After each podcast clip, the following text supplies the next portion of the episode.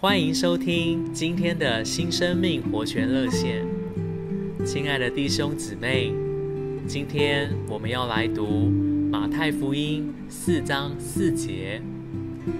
人活着不是单靠食物，乃是靠神口里所出的一切话。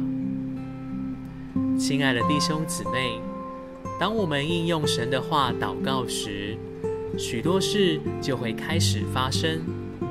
主会从他的话里向我们说话，并用我们所读的话与我们交谈。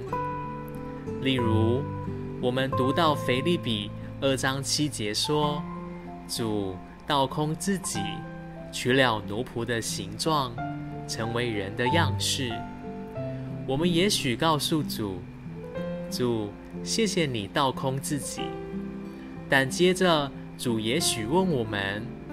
你如何呢？你有没有倒空自己？然后我们也许因着没有倒空自己而向主悔改。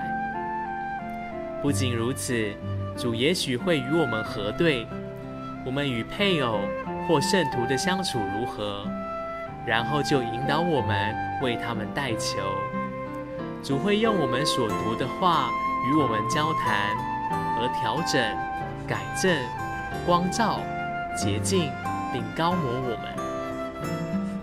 亲爱的弟兄姊妹们，我们若实行照着主的话祷告，就会对主有非常活的经历。